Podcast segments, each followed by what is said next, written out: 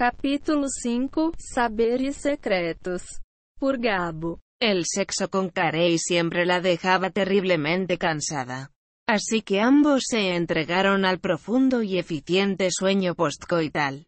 Más una hora después, Irel ya estaba siendo bombardeada por una docena de mensajes urgentes enviados por Cillian. Su jefe y amigo. Zarandeó a Carey con fuerza. Bueno, ¿para qué engañarnos? Lo hizo bastante suavemente, como si temiera romper a su amante en mil pedazos. Pero cuando se paró a leer el último mensaje del jefe del ojo en la ola, no dudó en propinarle un fuerte codazo a su compañero. Nave. Venid Isap. Explicaba el mensaje, escrito en una burbuja roja con letras doradas en negrita. Ambos se miraron a los ojos y se abalanzaron sobre sus respectivas prendas. Asterisco, asterisco, asterisco. Lo que me dijiste antes. Cuando desperté de aquella pesadilla. Te equivocaba. Comenzó a escribir Carey, llenando el tenso silencio que se había formado entre ellos con... Bueno, más silencio, además de simpáticas burbujas de texto. Se encontraban bajando en el ascensor de los camarotes cuyo desplazamiento, aunque rápido, en las actuales circunstancias parecía durar una eternidad. ¿Cómo? respondió ella, más que con palabras, con un signo de interrogación gigante que apareció sobre su cabeza. Existe una ciudad llamada Merceris. O existia. Es más, esta nave fue llamada hacia en su honor. En la Tierra todo el mundo conocía Merceris. Era el escenario de infinidad de leyendas sobre inmortalidad, poder y magia. Lo cierto es que fue la cuna de toda nuestra civilización. Un gran núcleo de progreso cuyos habitantes fueron conquistando poco a poco las ciudades vecinas hasta que lograron extender su manera de ver la vida por todo el globo. Espera, esto que me estás contando, ¿no será? Mi saber secreto. Sí, mi misión, la que me encomendaron al embarcar en esta nave, era guardar todo acerca de la arcana ciudad de Merceris en las profundidades de mis recuerdos. Hasta el momento que fuera necesario compartirlo. Nunca he sido capaz de imaginar qué momento sería ese. Pero cuando he tenido ese sueño tan vívido esta mañana, he sentido que era el momento. Entiendo. En fin, supongo que puestos a violar la ley, es hora de que te cuente lo que yo sé. No quiero que te sientas. Está bien, nunca me ha parecido un saber tan digno de ocultar, de todas maneras. Asterisco, asterisco, asterisco. En el extremo opuesto de la nave, Cillian caminaba en círculos en el centro del puesto de mando. Planeta. En una gran pantalla al fondo de la estancia, se podía observar un gran planeta azul con diversos números y palabras siendo escritos a su alrededor a toda velocidad. Cillian sabía a dónde se dirigía la nave y, por extensión, todo el mundo. En verdad, lo había sabido siempre. Lo que no entendía es por qué se dirigían allí tan pronto. Y de manera tan aparentemente accidental. Un impacto de un asteroide les obligaba convenientemente a pararse en el planeta más cercano. Coincidiendo con el objetivo final del viaje, y ahora, de repente, otro impacto. Casi parecía como si el universo les estuviera tirando pedradas cubiertas de odio. Era todo cosa de perfección. Pero, ¿cómo? Y, ¿qué sacaba ella? Asterisco, asterisco, asterisco. Hoy, en unos instantes, os será revelada la verdad. La respuesta, aquello que todos nos hemos preguntado cientos de veces. ¿De dónde venimos y a dónde vamos? Yo misma os contaré de dónde venimos. Venimos de un planeta al borde del colapso, o puede que tal vez ya haya perecido. A estas alturas, Perfection se encontraba subida a un escenario improvisado al juntar mesas de lo que había sido durante tantos años su oficina, su lugar de deshumanizante trabajo diario. Allí había vuelto una vez más. Esta vez no como la inteligente Sian, ni como la sensual Celeste, sino como Perfection, la líder suprema de la ola azul. La organización de cyborgs que estaba arrasando con su resaca toda la nave. Recopilando todo ese conocimiento, esos saberes que se les habían ocultado durante demasiado tiempo. No les sabía mal repetirse algo así a sí misma constantemente, pues ciertamente era increíble lo que habían logrado en tan poco tiempo. Incluso había mejorado en el uso de su voz, y aprovechaba para intercalar palabras sonoras en su discurso. Los humanos nos volvimos despilfarradores. Depredamos el planeta y todo lo que contenía. Sin mesura y sin siquiera tener un objetivo claro. A nadie le importaba la conquista galáctica. Lo más importante era crear un coche más potente y más bonito. Con el que triunfan la carrera de las ventas y la fortuna.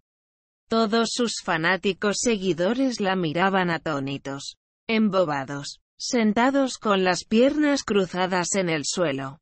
Unas pocas mujeres sabias, con puestos de poder en varias organizaciones clave, lograron formar un proyecto de colonización espacial conocido con el nombre en clave de Merkeris. Nunca lograron el apoyo de la mayoría de la población, pero sí obtuvieron los fondos que precisaban para llevarlo a cabo. Y es que, en el mundo del que venimos, el dinero era todo lo que en realidad necesitabas para triunfar en algo. Hizo una pausa dramática para observar al público.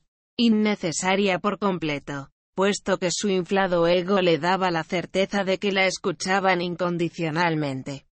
Respecto a dónde vamos, Burdeu, ¿quieres contárselo tú? Continuó Perfection, haciendo un sensual gesto con su brazo mecánico, apuntando hacia su obeso seguidor el cual se mantenía a una respetuosa distancia de ella. Yo, yo, balbuceó él en sus burbujas de texto. De manera bastante patética, como a menudo solía ser su manera de comunicarse. Venga minore 3, sé que levas todos estos años perteneciendo a lo en la ola. En esta misma oficina, callado, levando a cabo trabajo aparentemente trivial, pero vigilando, siempre vigilando, Sabias hacia dónde nos dirigamos. Debías tener los cálculos de navegación a mano, para poder alterarlos cuando notabas que nos desviábamos.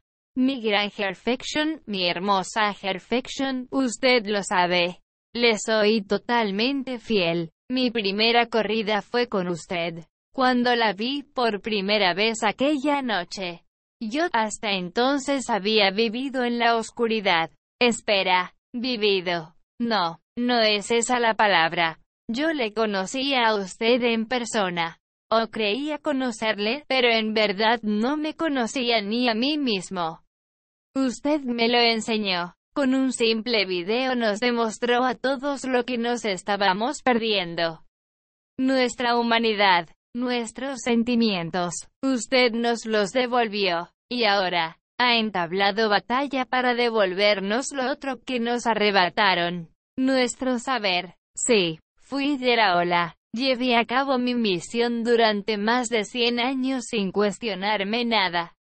Pero, ahora solo pienso en seguirle a usted. Está bien, te creo. Pero necesito que lo demuestres a tus compañeros.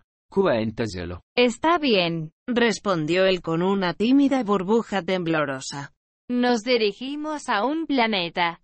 Un planeta habitado. Para más INRI, los seres que habitan ese planeta han construido una avanzada civilización que cubre gran parte de su terreno.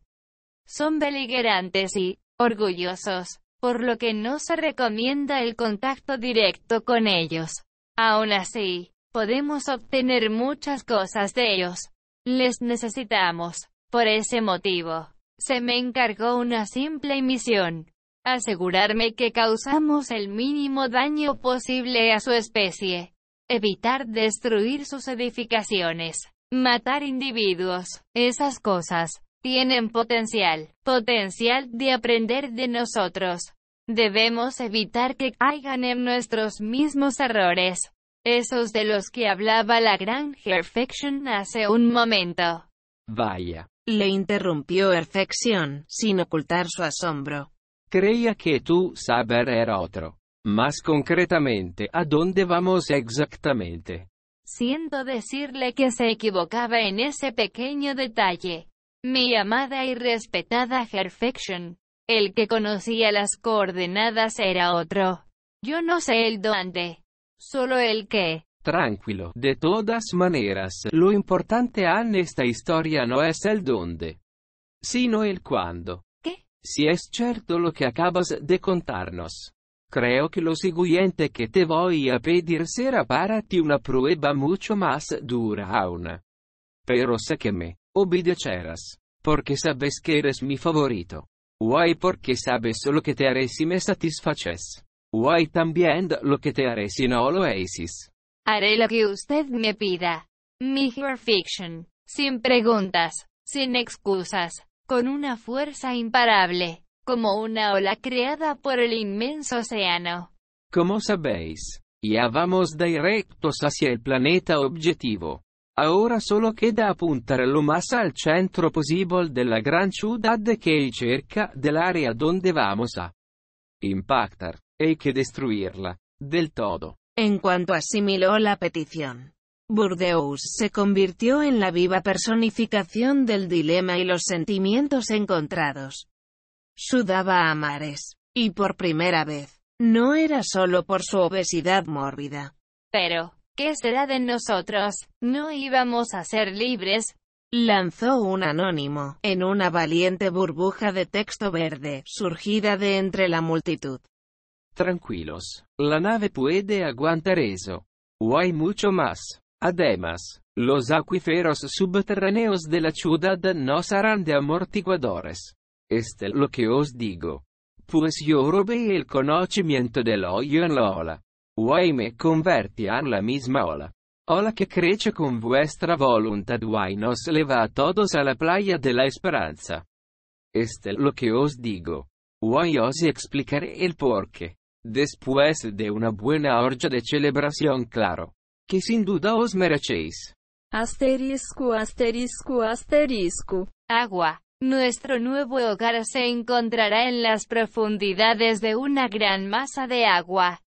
No sé los detalles concretos, pero se supone que nos dirigimos a un mundo casi por completo sumergido, en el cual las pocas regiones de tierra emergida son terriblemente peligrosas.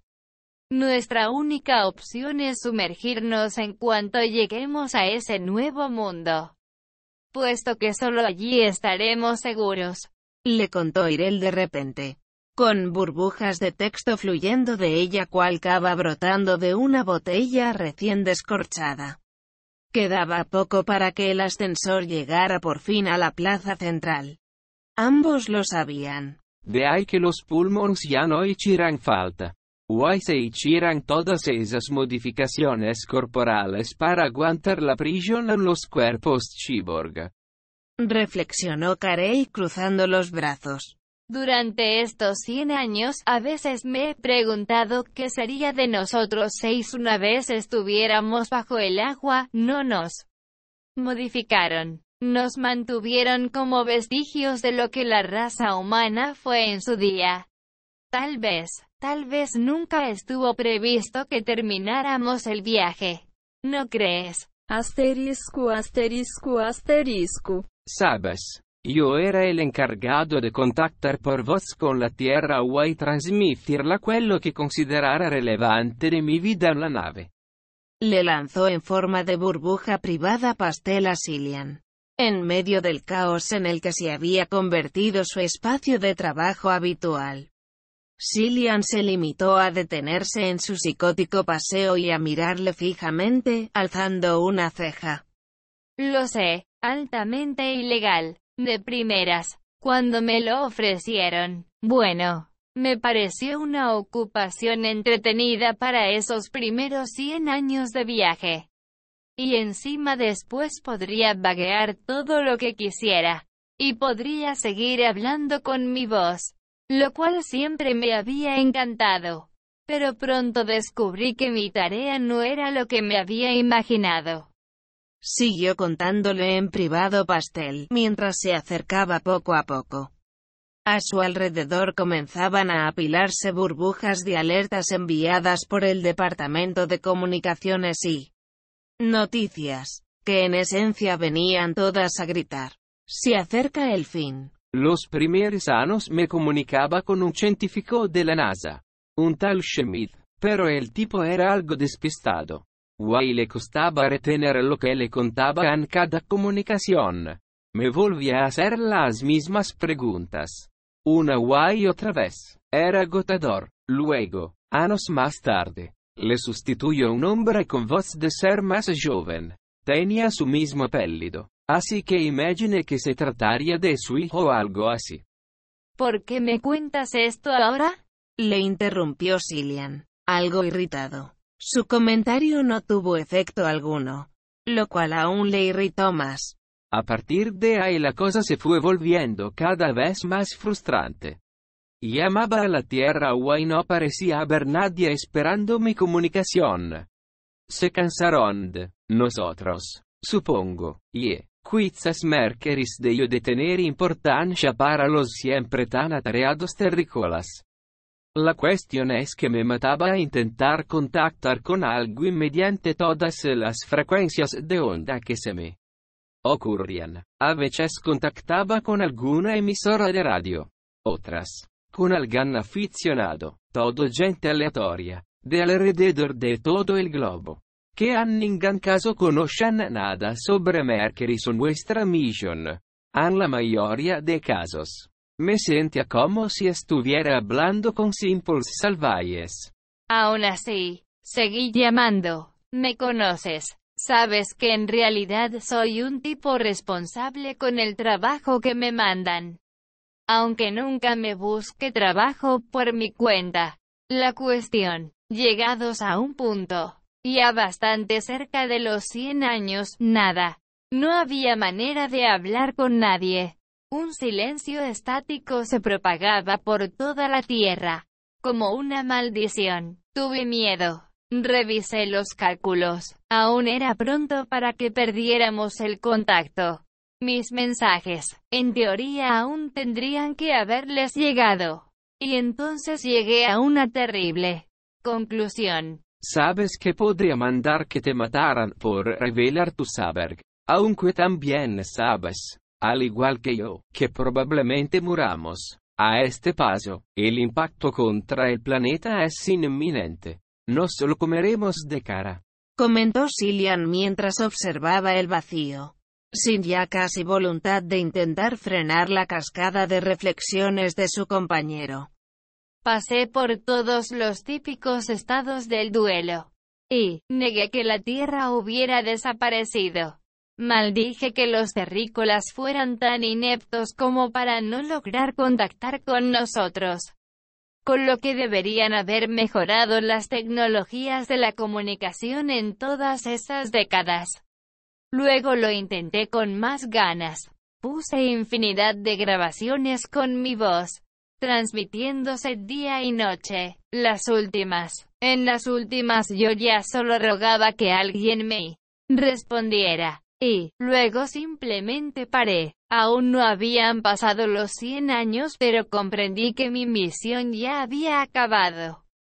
Ya no había tierra. Estábamos solos. Asterisco, asterisco, asterisco. No estás solo, Cari. Lo sabes, ¿verdad? El aludido se frenó en seco. Y se giró hacia su amante. Luego se giró hacia una pantalla de anuncios cercana que aconsejaba bastante asertivamente que todo el mundo se sujetara a lo más consistente que tuvieran a mano. Volvió a mirar a Irel. Iris. Pero yo, sí que lo estoy. Para ti, no soy más que una más, ¿verdad? Iris, ¿no crees que ahora no es momento de... ¿Y cuándo será el momento? Cuando nos maten los cyborg fanáticos. O cuando nos ahoguemos en el mundo submarino. Yo. Ni siquiera te aclaras con cuál es mi verdadero nombre. Da igual, Carey. Deja de fingir. Sé que ni siquiera te importa la misión. Me voy con Cillian mientras aún quede alguna posibilidad de solucionar todo esto. Quiero ayudar. La chica humana se marchó a la carrera. Sin mirar atrás, Carey se aferró a una farola cercana. Y cerró los ojos con fuerza. Irel. Tripulantes de Merkeris, por favor, prepárense para un aterrizaje de emergencia en... Anunció una burbuja de chat general. Asterisco, asterisco, asterisco. Asterisco, asterisco, asterisco. A las afueras de una ciudad llamada Merkeris. Concretamente en el corazón del campamento del ejército enemigo que la mantenía en feroz asedio. Un hombre difícil de describir con palabras llamado Paulus miraba hacia su patria. Acababa de asesinar a sangre fría al general enemigo. Después de infiltrarse sigilosamente en su tienda. Pero su gozo acababa de caerse en un buen pozo.